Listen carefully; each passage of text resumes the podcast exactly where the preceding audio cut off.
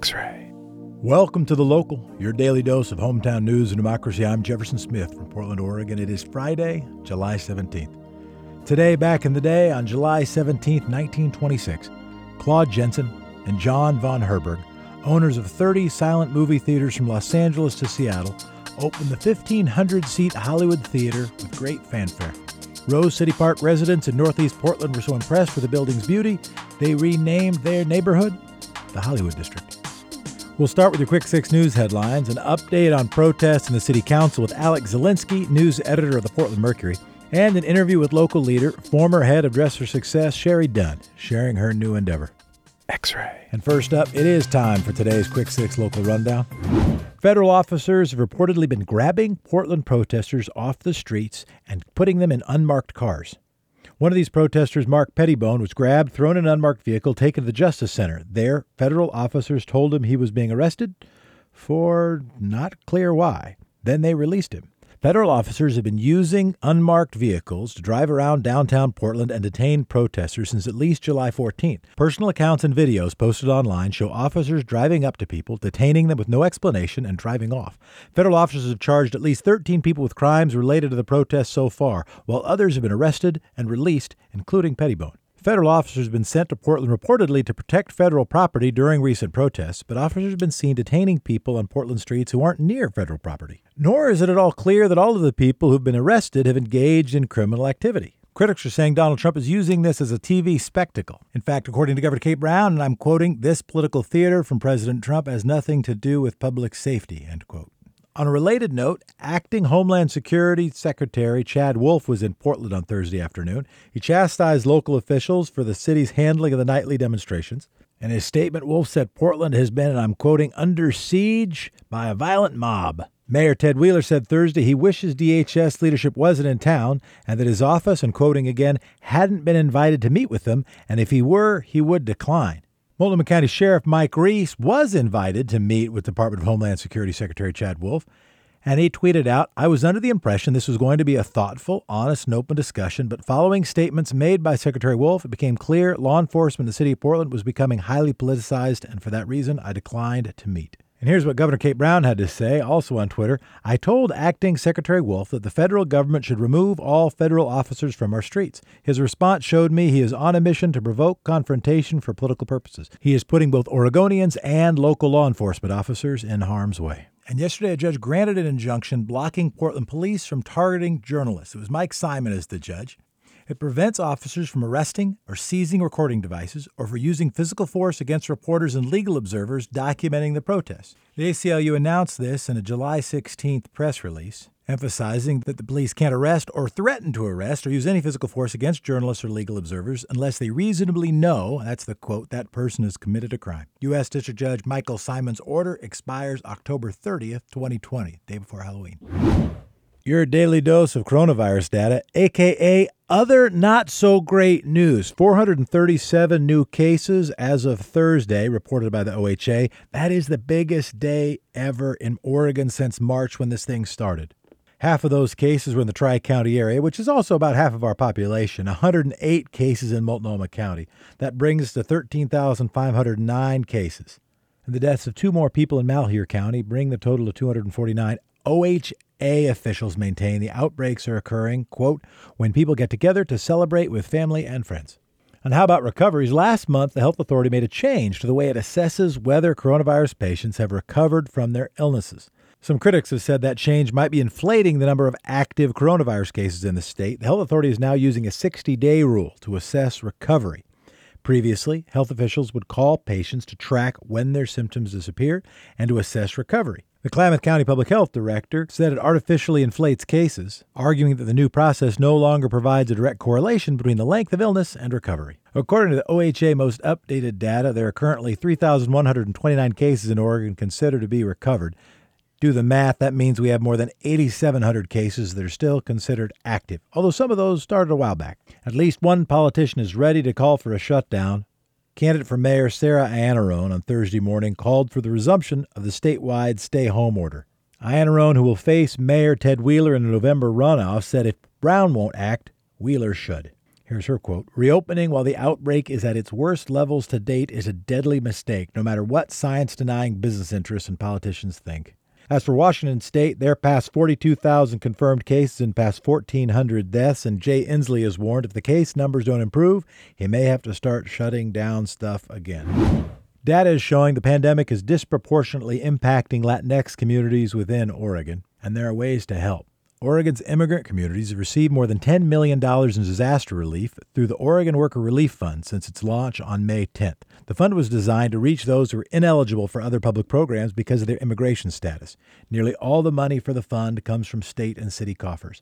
The fund had distributed its first 8.5, 8.6 actually, million dollars in relief funds by the 1st of July helping out a little more than 5,000 people, an average of just a little over $1,700 apiece. That's according to data compiled by the Innovation Law Lab, a former X ray award winner. The biggest portion of that money has gone to food service industry workers, agricultural workers, and housekeepers and janitorial workers. In April, the legislature allocated $10 million to start the fund, and it's received an additional $1.5 million in donations, including a quarter million dollars from the city of Portland. Advocates say that more funding is needed to support immigrant communities that have been hard hit by the pandemic. A big piece of the context here is that undocumented immigrants are ineligible for the unemployment insurance that has been helping so many families. The Oregon Worker Relief Fund is accepting donations. It's workerrelief.org forward slash donate, although there's a donate button if you just go to workerrelief.org. In order to save school funding, Oregon lawmakers are looking to close two prisons. The proposal comes as lawmakers are trying to balance a huge budget shortfall created by the pandemic and business shutdowns.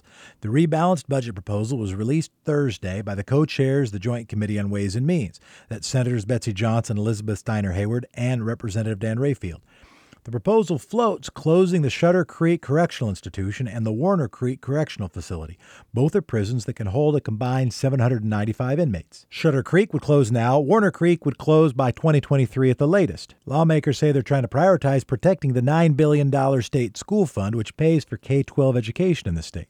About 90% of the state general fund goes to education, health and human services, and prisons a really easy way to remember what the state general fund does, it mostly educates, medicates, and incarcerates. So if you really want to do something about the budget, you got to reduce funding in one of those categories.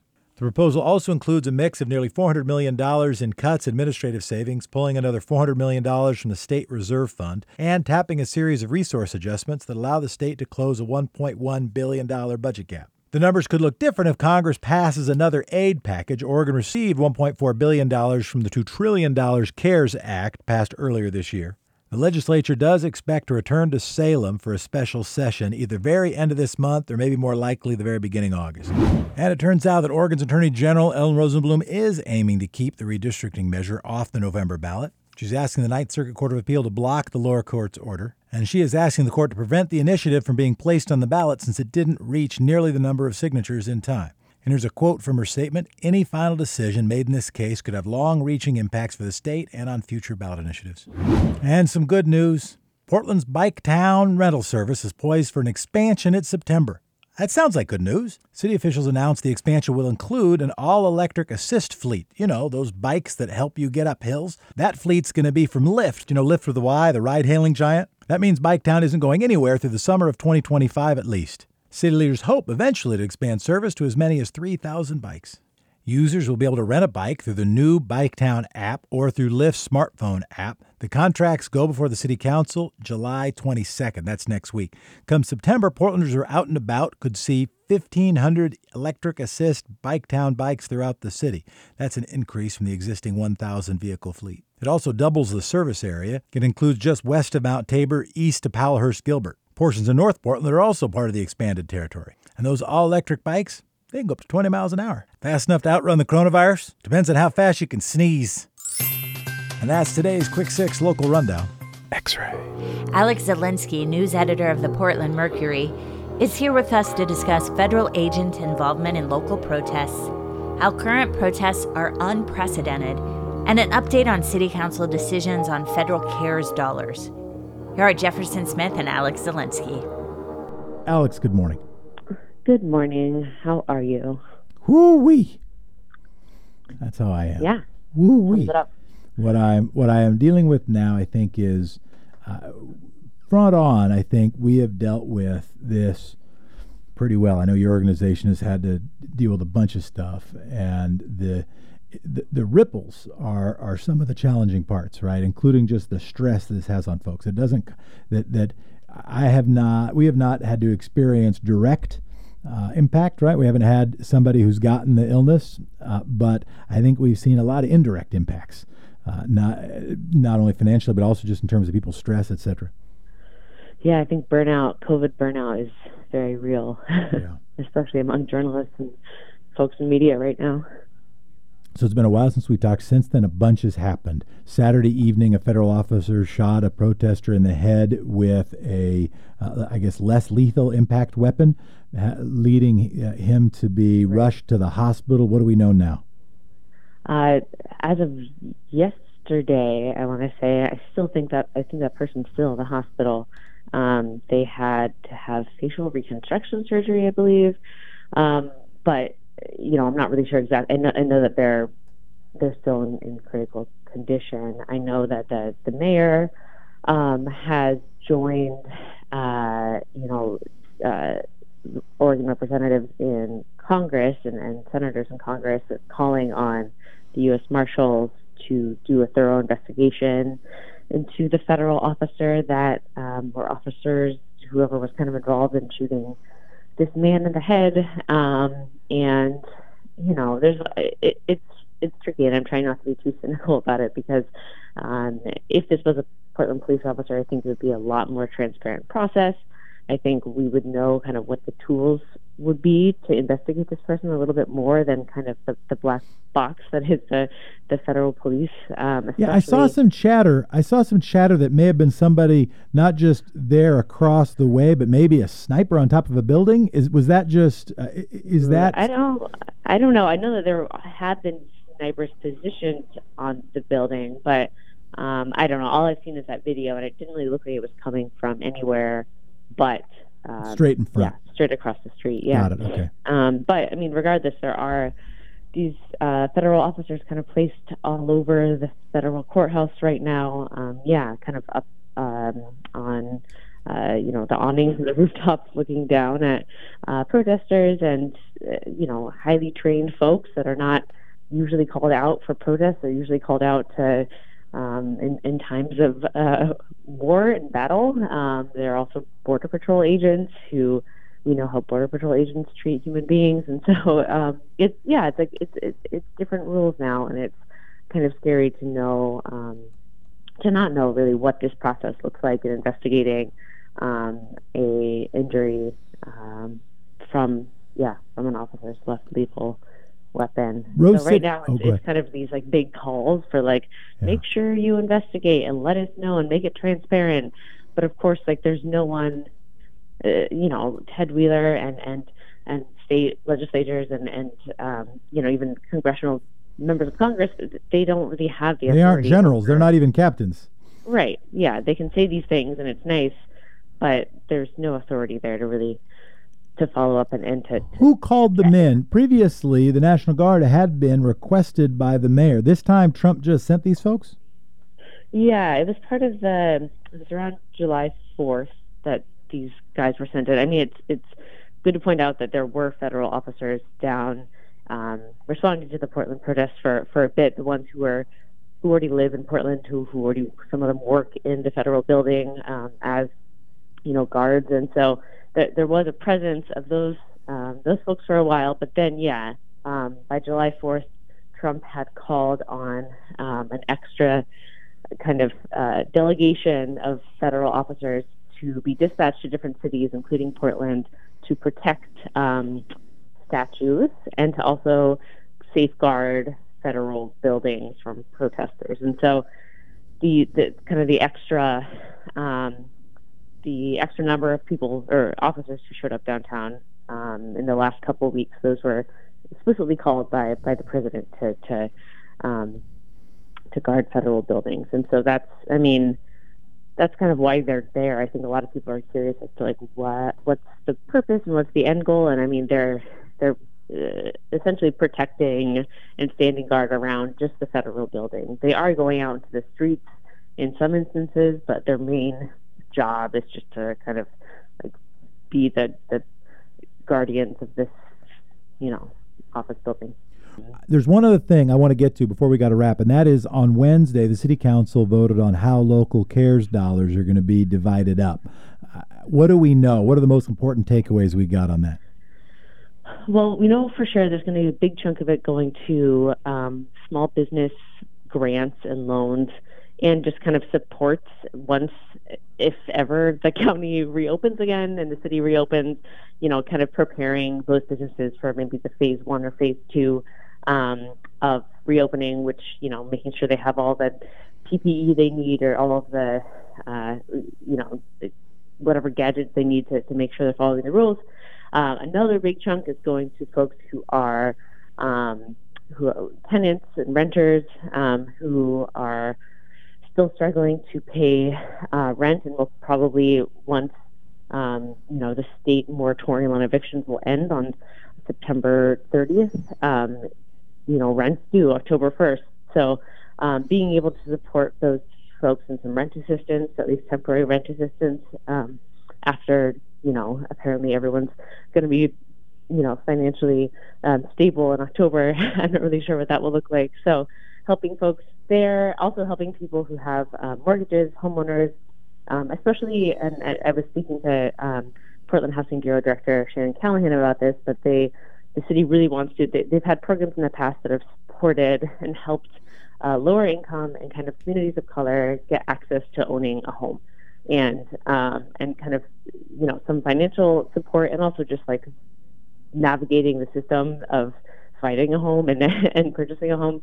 And so they're looking specifically at those communities too that they have helped in the past to get into homes to make sure that they can still pay their mortgage and and and survive whatever whatever is to come. Or any, if, you know, any big matter still at issue. What you what are you yeah. watching for next?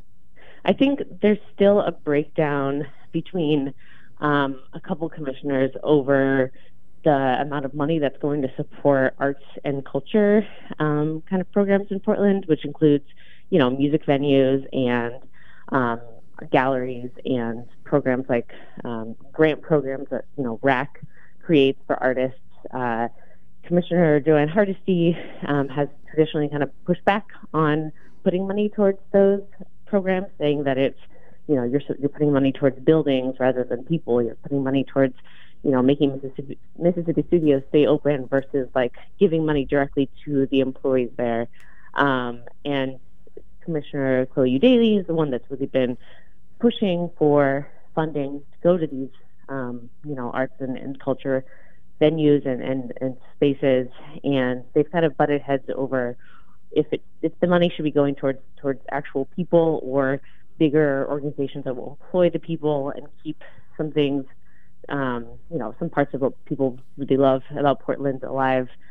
Um, and right now, it seems like Chloe Eudaly's push is, is winning out, at least when it comes to these CARES dollars. There is going to be a chunk of money that's going to go towards arts and culture programs and grants. Um, and that has encouraged, or at least inspired, uh, Commissioner Hardesty to not want to vote to pass these CARES dollars um, next week which regardless if there's a three four vote on council it's still going to pass it's just yep. going to delay They'll just the amount of money well what, what we've got to say what i got to say now is thank you very much alex yeah thanks for having me on shari dunn news anchor lawyer nonprofit ceo local leader has a new endeavor contributing to the community. Here is Shari with more on ITBOM and her hopes for each of us and all of us. Dunn has an extensive resume from being a news anchor, professor, and CEO at Dress for Success, an organization which sets female identifying people up for economic independence. Recently, Shari left Dress for Success to focus on a new organization, ITBOM Consulting. ITBOM Consulting focuses on coaching institutions on diversity rather than putting the responsibility on people of color. We have Shari with us now. Good morning, Shari. Good morning, Emily. How are you? I'm doing really I'm even better now that I'm talking to you. How are you this morning? Well, you know what? In anticipation of this call, I got up. I went to Little Tea Bakery and got a cheese Danish and coffee. Fantastic. I love Little Teas. So you are on the other side of the nonprofit world. You've left Dress for Success. How are you feeling? I'm feeling good. And, um, you know, it's a little overwhelming. Um, but the irony is, I'm, I'm not even not on the other side of the nonprofit. I'm at this point squarely in the for-profit yeah. world myself, running my own business. But ironically, a lot of my initial clients have been for-profit companies, um, and so that's been really interesting. Huh. So, what does ITBOM stand for? Yeah. Okay. So um, this is not the first rodeo for ITBOM. I um, many years ago, when I was transitioning from uh, practicing law to television news, I was doing consulting, and I decided that I would name my consulting firm back then ITBOM, which stands for I'm the Boss of Me. Love it. which my mother thinks is totally appropriate since I have been saying that my whole life. and so um, I decided to resurrect ITBOM in this transition. And what sort of work are you focused on? Yeah, so um, systemic redesign is the way I like to talk about it. Mm. Um, last year, I did a talk for Moda Health uh, series. They have a thing called Moda Minds um, series for Moda Health. And I did a piece called Reimagining the Nonprofit. And then what I did was I talked about the historical roots of nonprofits, um, talked about race dynamics, and then talked about how and why we are funded and how it needs to change. And that formed the basis of this website I launched. And last year, I didn't know I was speaking into existence this business. Um, but basically, what I look at is how do you systemically redesign your organization or company to move systemic racism from center to move systemic equity to center. Mm. And what's the difference? Yeah, the difference is like, you know, a lot of people do uh, EDI, DEI work, and I'm not criticizing how anybody does anything, but um, it's just different philosophy, right? So um, a lot of people approach EDI from a lens perspective, and they have an EDI plan and this type of thing, and those things sit separate from the work of the organization, right? They're like, okay, we have this plan and we have the statement, and nothing changes. Mm-hmm. And so what I'm trying to do is shift the thinking that your systems have to change it's much bigger than a plan. It's getting into an organization and looking at how systemic racism is showing up in every aspect and then curing for that, right? Because the goal is try to change your system to equity.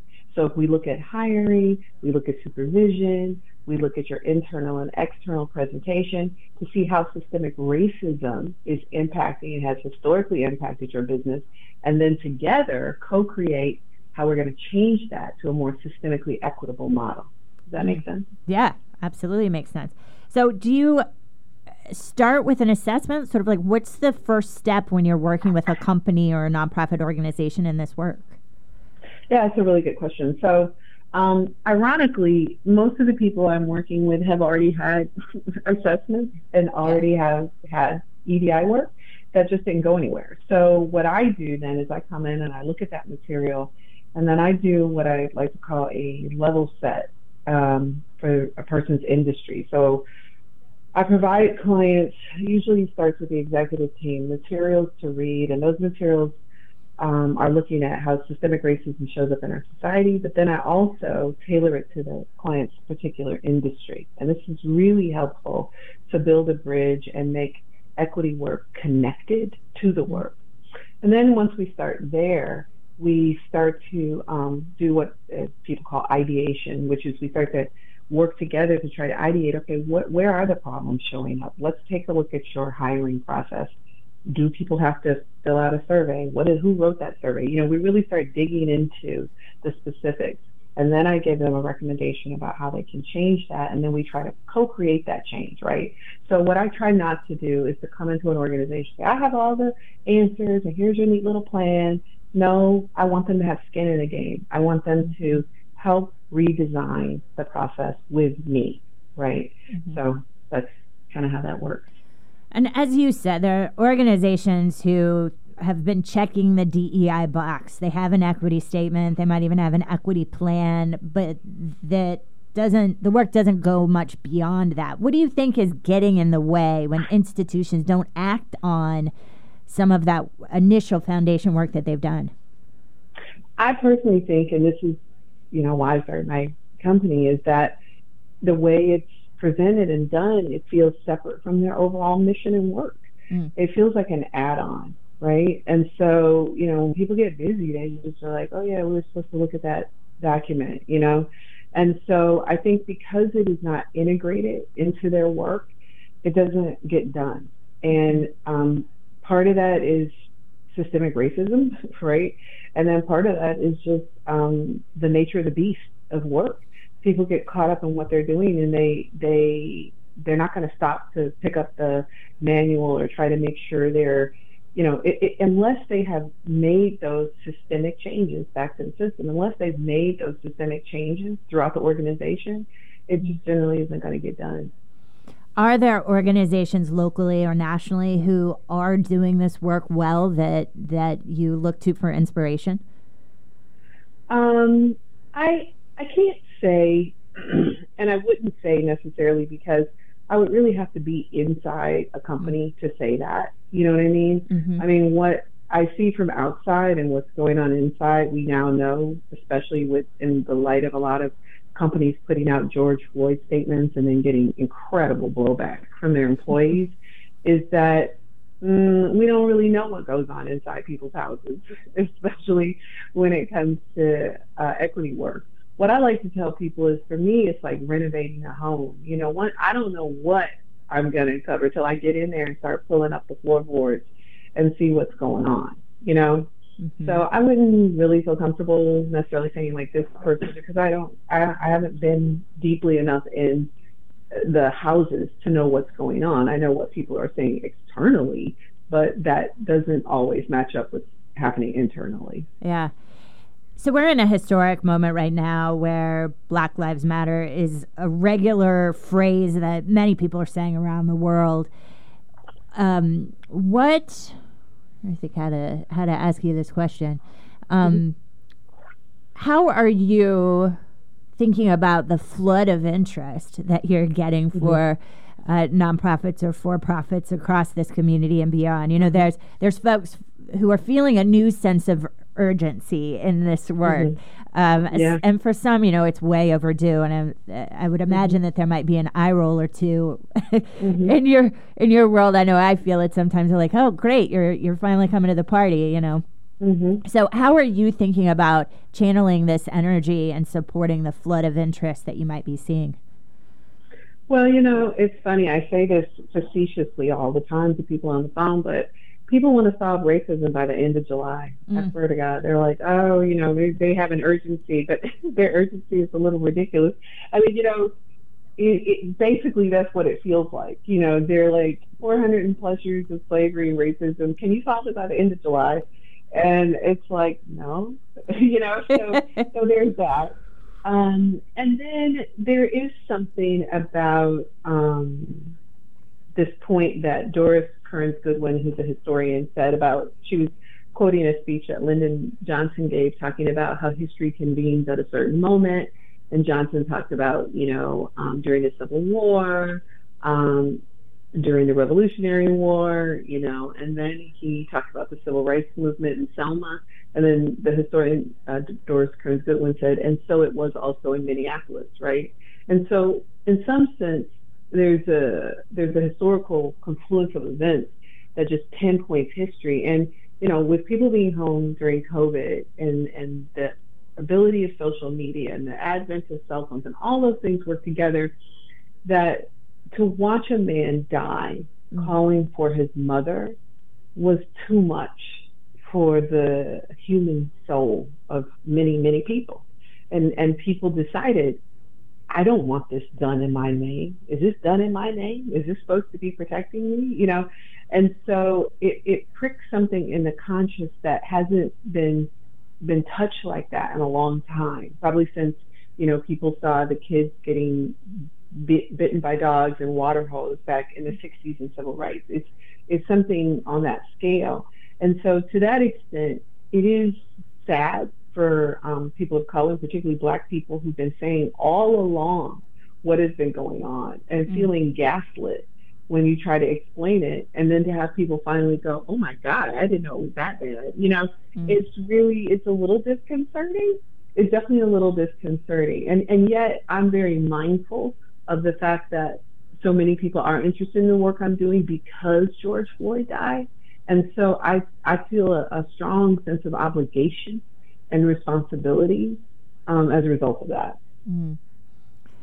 Shari, how can our listeners best support your work? Uh, read a book. I mean, learn something for God's sake. I mean, you know, the thing that this whole episode has revealed is that America has done every all of us a disservice, but particularly white Americans. You have been bamboozled and you have been lied to about your own history. And so it is imperative I think of white Americans to start educating themselves. I mean, we live in a country mm-hmm. in, a, in a world where, you know, white people historically are, they love to seek knowledge, they love to learn things, they learn about black people, learn about people who literally live amongst you. You know, the lack of knowledge and information about uh, slavery, uh, Jim Crow, uh, recon- Reconstruction and Jim Crow, and even civil rights beyond the simplistic kind of things people know about uh, MLK it's just shocking. Mm-hmm. It is just shocking, and and I know it has a lot to do with the educational system that teaches us a child's view of history. You know, because it's possible to hold two ideas at once. One is that America is a grand and amazing, um, you know, experiment, and the other is that America is a flawed and deeply troubled institution.